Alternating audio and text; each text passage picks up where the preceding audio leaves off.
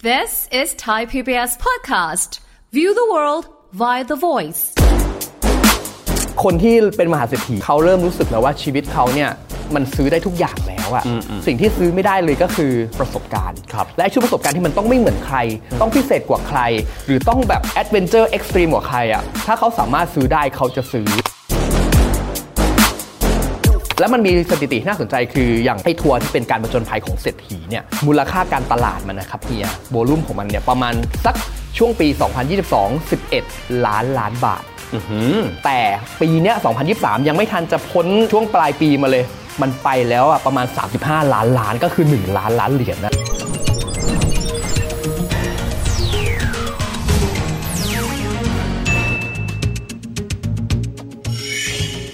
สวัสดีครับ วันนี้ผมวิทย์สิทธิเวคินนะครับ ผมริชาร์ดวัชราทิตครับ เราสองคนนำทุกท่านนะครับเข้าสู่รายการเศรษฐกิจติดบ้านนะครับ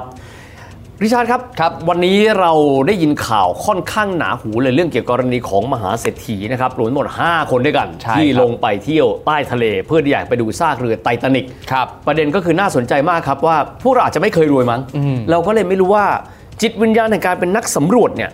ของคนรวยเนี่ยมันเป็นเรื่องปกติป่ะครับ จริง ๆ จะบอกเลยว่านักสำรวจเนี่ยคือพอเวลาคนเราเนาะสำเร็จแล้วมีเงินแล้วมีทองแล้ว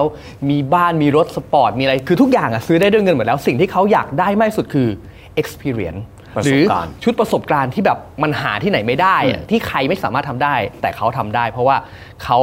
อยากจะไปตามแพชชั่นของตัวเอง อืมนะฮะทีนี้มาตรงนี้ก่อนบางคนก็บอกว่าเรือไททานิกนี่นะ ครับ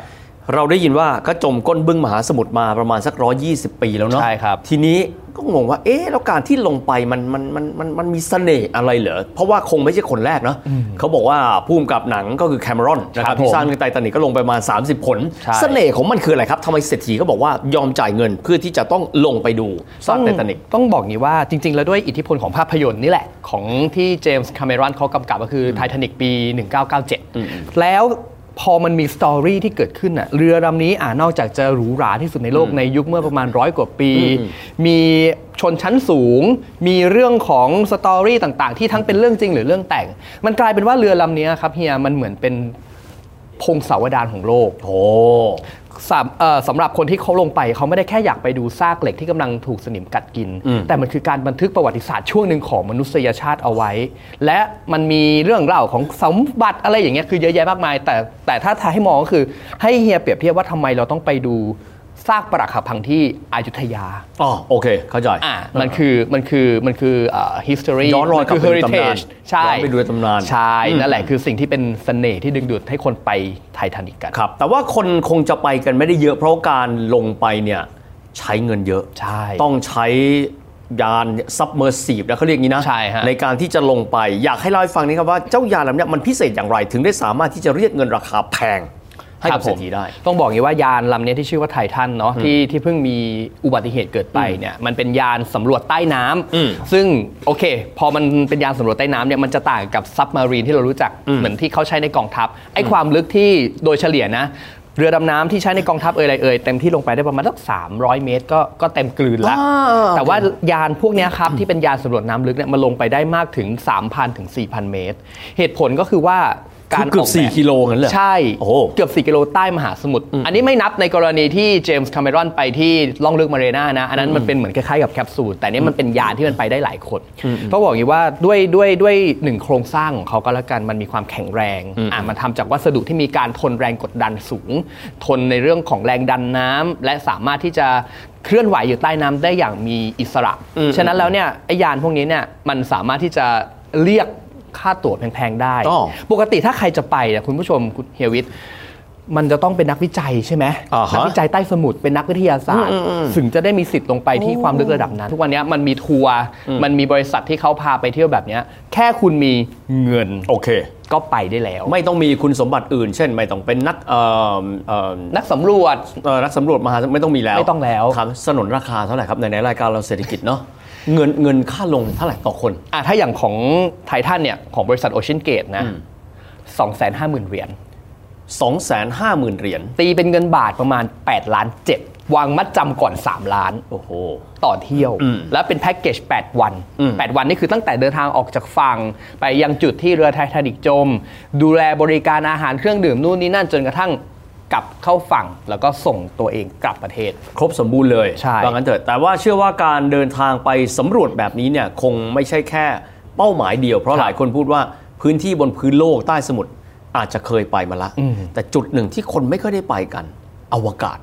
เขามีไหมขายประสบการณ์ให้เศรษฐีไปอวกาศเนี่ย ริชาร์ดแบรนสันไง Virgin Galactic ไง ที่ก่อนหน้านี้เขาเริ่มเปิดขายแล้วนะสำหรับแพ็กเกจทัวร์อวกาศ ไปแป๊บเดียวจริงๆเฮียคือขึ้นไปจากพื้นโลก 90 นาทีขึ้นไปประมาณร้อยกว่ากิโล เพื่อที่จะไปสัมผัสขอบโลก จุดที่ชั้นสตาร์โตสเฟียร์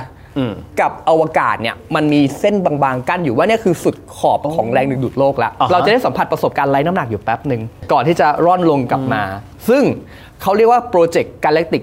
01 ถามเลยแล้วกันว่าเฮียคิดว่าขึ้นไปแค่ 90 นาทีเนี่ย ค่าตั๋วเท่าไหร่ เอาเอาน่าน่าจะแพงกว่าเมื่อกี้เมื่อกี้มัน 2 5 0 0 0 0 ดอลลาร์ใช่ไหม ครับ สามแสนดอลลาร์มั้ง 2 5 0 0 0ถึง4 0 0 0 โอ้ก็ประมาณพอๆกันเนาะ แต่ว่าอย่าลืมว่าแพ็กเกจเนี้ยมันแค่ 90 นาทีไงเฮีย อ๋อ กับการที่ไปดูเรือดำน้ำไปดูซากไททานิกมันคือ 8 วัน ครับ แต่เนี้ยคือแบบคุณจ่ายค่าตั๋วปึ้งไปเลยปื๊ดขึ้นแล้วก็ลง แต่ความน่าสนใจคือว่า ต่อให้มันแพงขนาดไหนนะเฮียเขาบอกว่า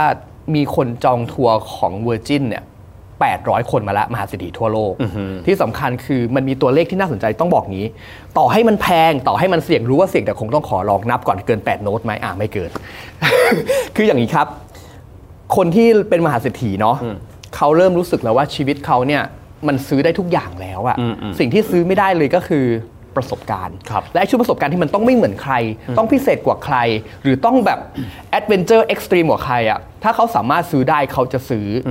แล้วมันมีสถิติที่น่าสนใจคืออย่างแกนวิลเรซูชเนี่ยเขาเก็บข้อมูลว่าไอ้ทัวร์ที่เป็นการประจนภัยของเศรษฐีเนี่ย มูลค่าการตลาดมันนะครับเฮียโวลุ่มของมันเนี่ยประมาณสักช่วงปี 2022 11 ล้านล้านบาท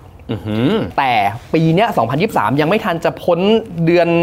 เออช่วงปลายปีมาเลย มันไปแล้วอะประมาณ 35 ล้านล้านก็คือ 1 ล้านล้านเหรียญนะ GDP ไทย 17 ล้านล้านบาท ครับ อันนี้ 35 คือประมาณ 2 เท่าของขนาดเศรษฐกิจไทย นี่คือการท่องเที่ยวแบบเอ็กซ์ตรีมสำหรับ โอ้ คนรวยคนที่มีเงินน่ะมูลค่าของมันขนาดนั้ นะ น ครับพูดถึงการท่องอวกาศต้องบอกว่าแต่เดิมเราจะได้ยินนาซานะก็มี ครับ ความหมายว่าคนที่จะขึ้นไปต้องผ่านการทดสอบของนาซาแต่การไปทัวร์อวกาศที่บอกว่าตอนนี้เหมือนกับว่ามีหลายบริษัท ใช่ฮะ ที่สร้างบริษัทที่จะเอ่อทำยานอวกาศ แล้วก็พาคนขึ้นไปบนอวกาศ เห็นบอกเศรษฐีหลายหลายๆคนทำ ก็เจฟเบซอสเนาะ อ่า ก็คือเจ้าของ Amazon อเมซอนใช่เขาก็มีบูออริจินนะฮะอีรอนมัสอย่างเงี้ยครับ ก็มีเอ่อ SpaceX SpaceX ซึ่งใช้คาว่า SpaceX Starship แล้วก็อย่างที่บอกอ่ะริชาร์ดแบรนสันก็คือเนี่ยแหละ ตอนนี้ Virgin เศรษฐีชาวอังกฤ Galactic ษ แข่งกันแล้วไม่ได้แข่งกันดั้มราคาด้วยนะ คือราคามันไม่ได้ถูกบางเจ้าอย่างนี้ยอย่างบูออริจินเนี่ยมีมหาเศรษฐีชาวญี่ปุ่นน่ะเขาจองตั๋วเที่ยวแรกประมาณ 28 ล้านเหรียญเหมาทั้งลำเลย 28ล้านเหรียญ ใช่ โอ้โห ตี เป็นเงินไทยเนี่ยประมาณ 900 กว่าล้านบาทสำหรับเที่ยวบินเดียวขึ้นไปเพื่อที่จะไปเห็นอากาเอ่อเห็นชั้นบรรยากาศโลกอะแล้วก็บินกลับลงมา หรืออย่างของเอีรอนมัสนี่ครับ Starship เนี่ยเขาบอกว่าไปโคจรรอบดวงจันทร์ด้วย โอ้โห แลนดิ้งเกือบเกือบเฉียดพื้นผิว สูงจากพื้นผิวของดาวบริวารของเราเพียงแค่ 200 กิโลเมตร แล้วก็บินกลับโลก โอ้โห แต่ว่าของของอีรอนมัสนี่คือแบบไปหลายวันนะ แต่ว่าก็ถือว่าแบบมันเห็นทั้งโลกเห็นทั้งดวงจันทร์ ซึ่งกลายเป็นโปรเจกต์ที่แบบการท่องเที่ยวอากาศอะไม่ใช่แค่จะต้องไปกับหน่วยงานของนาซาจา คุณ ซา เป็นคน อะไรพ ป ว ก เย ติคุณก็สามารถที่จะไปได้แล้ว แต่คุณต้องรวย โอ้โห รวยมากๆถึงจะ ปกติ ไปได้ ต้องรวย Exclusive แต่ก่อนไม่เข้าใจ Exclusive คือตัดคนอื่นออกไป มีเฉพาะกลุ่มคนไม่กี่คนก็ไม่เหมือน Inclusive นะฮะ ใช่ครับ Inclusive คือรวมคนอื่นเข้ามาให้ทุกคนมีโอกาส แต่อันนี้คือเฉพาะกลุ่มบุคคลที่คัดสรรมาแล้วเท่านั้นจึงจะสามารถเดินทางไปได้ ใช่ครับ นะครับ ทีนี้ถามว่าเรื่องของตัวเนี้ยในแง่ของตัวเศรษฐกิจเรื่องของตัวนิยม เรื่องที่เราคุยกันอยู่มันกำลังจะบอกอะไรแล้วครับ มันกำลังจะบอกว่าทุกวันเนี้ยครับ ธุรกิจอ่ะมันเลือกผู้บริโภคมากขึ้น มันมีธุรกิจที่เกิดขึ้นมาเพื่อซัพพอร์ตกลุ่มคนเนี้มันมีความนิชมากขึ้น หรือมีความจำเพาะเจาะจงมากขึ้น เราทำธุรกิจอะไรแน่นอนว่าถ้าหากว่าเรารู้ว่าตลาดตรงนั้นมันมีเงิน เราสามารถที่จะวิเคราะห์ตลาด แล้วก็ทำธุรกิจเพื่อสอดรับกับความต้องการของดีมานตลาดได้ ผมก็จะบอกว่าจริง ๆ แล้วเนี่ยเงินมันอยู่ในอากาศเนาะมันลอยอยู่ในอากาศนี่แหละ อยู่ที่ว่าโอกาสนั้นนะใครจะสามารถไขว่คว้ามาได้ ที่สำคัญคือเมื่อทำงานกับเหล่าบรรดามหาเศรษฐีก็แล้วกันความพิเวเลชอะ ความพรีเมียมความลักชัวรี่อ่ะมันเป็นสิ่งที่เขาพร้อมจ่าย พร้อมจ่ายแบบที่ถ้าขักถ้าหากเขารู้สึกว่าแบบเนี่ยถ้าฉันจ่ายแล้วอะ มันไม่มีใครเหมือนฉันได้อะฉันยอม เท่าไหร่ก็ยอมแพงแค่ไหนก็ยอม เพื่อครั้งหนึ่งในชีวิตก่อนที่เขาจะจากโลกนี้ไปอะเขาได้ทำแล้วเขาได้จ่ายแล้ว อ่าฮะ เขาได้ใช้เขาได้มีชีวิตที่แบบไม่เหมือนใครแล้ว นี่คืออินเนอร์ของคนที่เขาแบบรวยจริง ๆ คือ Exclusive ต้องบอกอย่างนี้ ใช่ นะครับว่าหลายท่านจะเคยตั้งคำถามนะครับว่าแล้วที่ผ่านมาเรามีมนุษย์อวกาศนะฮะ ครับ จากองค์กรอวกาศโลกเนี่ยไม่ว่าจะเป็นนาซาก็ดีรอสคอสมอสของสหภาพโซเวียตแล้วก็รัสเซียในปัจจุบันเนี่ยไปเท่าไหร่ น่าสนใจมากครับริชาร์ด ครับ ทั้งหมดตตลอดประวัติศาสตร์เลย จบสงครามโลกครั้งที่สองมีแค่ 600 คนเท่านั้นเองนะฮะ แต่ยังถือว่าเยอะนะเฮีย เพราะว่า 600 คนเนี่ย เมื่อเทียบกับความที่เราอะออกไปอวกาศมันไปง่ายกว่านะ ถ้าเทียบกับเราจะต้องดำดิ่งสู่มหาสมุทรที่มีความลึกแบบ 3 4 พันเมตร มีคนเคยลงไปที่ร่องลึกมาเรียนาซึ่งเป็นจุดที่ลึกที่สุดในโลกเนี่ยประมาณ 11 เกือบ 12 กิโลเมตรอะ โอ้ ไม่เกิน 4 คน เพราะอะไร เพราะว่าหนึ่งคือมันมีอุปสรรคเรื่องของแรงดันน้ำสองก็คือว่าค่าใช้จ่ายอะต่อคนนะ มันแทบจะไม่ได้ต่างเลยกับการที่คุณอะบินขึ้นไปที่อวกาศ ฉะนั้นไอ้สิ่งที่มันอยู่ใกล้ตัวเราบางทีมันอาจจะเดินทางยากกว่าก็ได้ก็คือมหาสมุทรเรานี่เองแหละ นะครับความ Exclusive บางทีก็สามารถที่จะเทิร์นออกมากลายเป็นมูลค่าทางเศรษฐกิจได้ด้วย ครับ เช่นเดียวกันนะครับ อันนี้ต้องเล่านิดนะครับว่าในปัจจุบันหลายคนอาจจะตั้งคำถามว่าอุตสาหกรรมพวกเนี้ยประเทศไทยสามารถต่อยอดอะไรได้บ้าง อืม น่าสนใจนะครับอย่างที่เรื่องของคนที่ออกไปอวกาศ ครับ 600 คนใช่ไหมฮะ ปัจจุบันนี้ทั่ว ๆ ไปตามสถานีอวกาศมีทั้งหมดมีประมาณ 90 คนนะครับลองคิดดูว่าถ้าเกิดว่าอาหารที่เขากินเป็นอาหารจากประเทศไทย โห นะครับต้องยอมรับว่าบ้านเราเองก็มีโปรเจกต์หลายโปรเจกต์นะครั ค บ รับ ในการที่จะส่งอาหารไปบนอวกาศด้วย แล้วก็ผ่านการคัดกรองจากหน่วยงานด้านอวกาศของโลกนะครับ ครับ ว่ามีคุณสมบัติเพียงพอในการที่จะ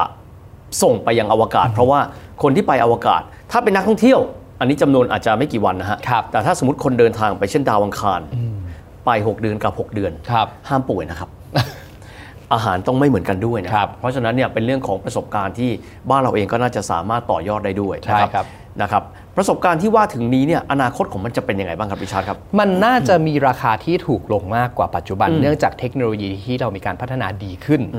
คนชนชั้นกลางแต่ผมอาจจะบอกว่าไม่ใช่ว่าแบบ 10 20 ปีนี้หรอกมันอาจจะไกลกว่านี้สัก 50 ปีข้างหน้า เราอาจจะมีทัวร์ไปดูดวงจันทร์ก็ได้ทัวร์สถานีอวกาศนานาชาติก็ได้ ในวันที่เทคโนโลยีมันราคาถูกเหมือนเราอะครับเฮียย้อนไปเมื่อร้อยกว่าปีที่แล้วอะการจะขึ้นเครื่องบินได้อะ โอ้โห พูดได้ดีมาก คุณต้องรวยมาก วันวันวันหนึ่งต้องเป็นแบบโคตรหรูอะ ครับ ไปมาๆก็กลายเป็นสิ่งที่ทุกคนสามารถเข้าถึงได้ ถูกต้องเมื่อเทคโนโลยีมันถูกลง การเข้าถึงมันก็จะง่ายขึ้น มันก็จะกลายเป็นสิ่งธรรมดาในชีวิตประจำวัน แต่อันที่มันไม่ธรรมดาเนี่ยต้องต้องบอกอย่างนี้ครับว่า มันจะมีสิ่งที่ควบคู่มากับการเดินทางผจญภัยแบบเสี่ยงๆแบบนี้ก็คืออเรื่องของการทำกรมการประกันภัย อ๋อ เชื่อไหม เขารับเขารับประกันไหม รับ รับด้วยเหรอ รับรับคือต้องบอกอย่างนี้ว่าพอเราใช้ชีวิตแบบโคตรเอ็กซ์ตรีมขนาดเนี้ยครับ เราก็ต้องแบ็กอัพความเสี่ยงตัวเองเอาไว้เนาะมันมีข้อมูลมาจากเอ่อเว็บไซต์เอ่ออย่าง speedmunch.com ที่เขาเก็บรวบรวมเรื่องของกรมธรรม์สำหรับคนที่ต้องการไปท่องเที่ยวแนวผจญภัยที่มีที่มีความพิเศษแบบเนี้ยเขาบอกว่าเมื่อปีที่แล้วมูลค่าเนี่ยมันแค่ประมาณสัก 20 กว่าเปอร์เซ็นต์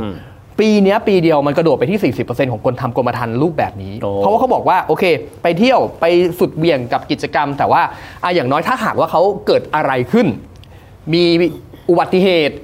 เขาต้องมีหลักประกันในการที่จะช่วยเหลือเขา อืม หรือถ้าเขาเสียชีวิต คุ้มครองเขาได้เออ หรืออะไรเงี้ยมันก็ต้องมีแบบเหมือนเอ่อ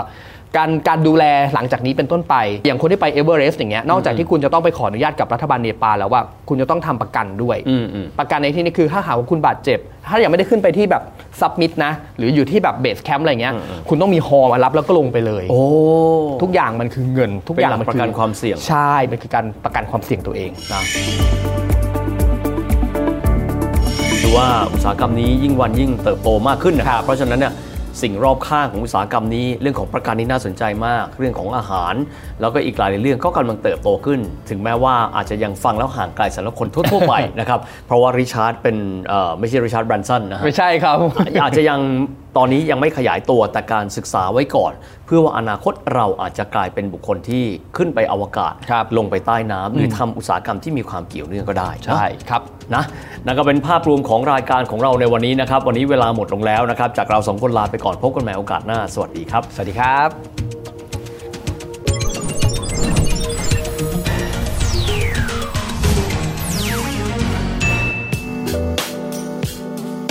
ติดตามรายการ ทางเว็บไซต์และแอปพลิเคชันของไทย PBS Podcast Spotify SoundCloud Google Podcast Apple Podcast และ YouTube Channel ไทย PBS Podcast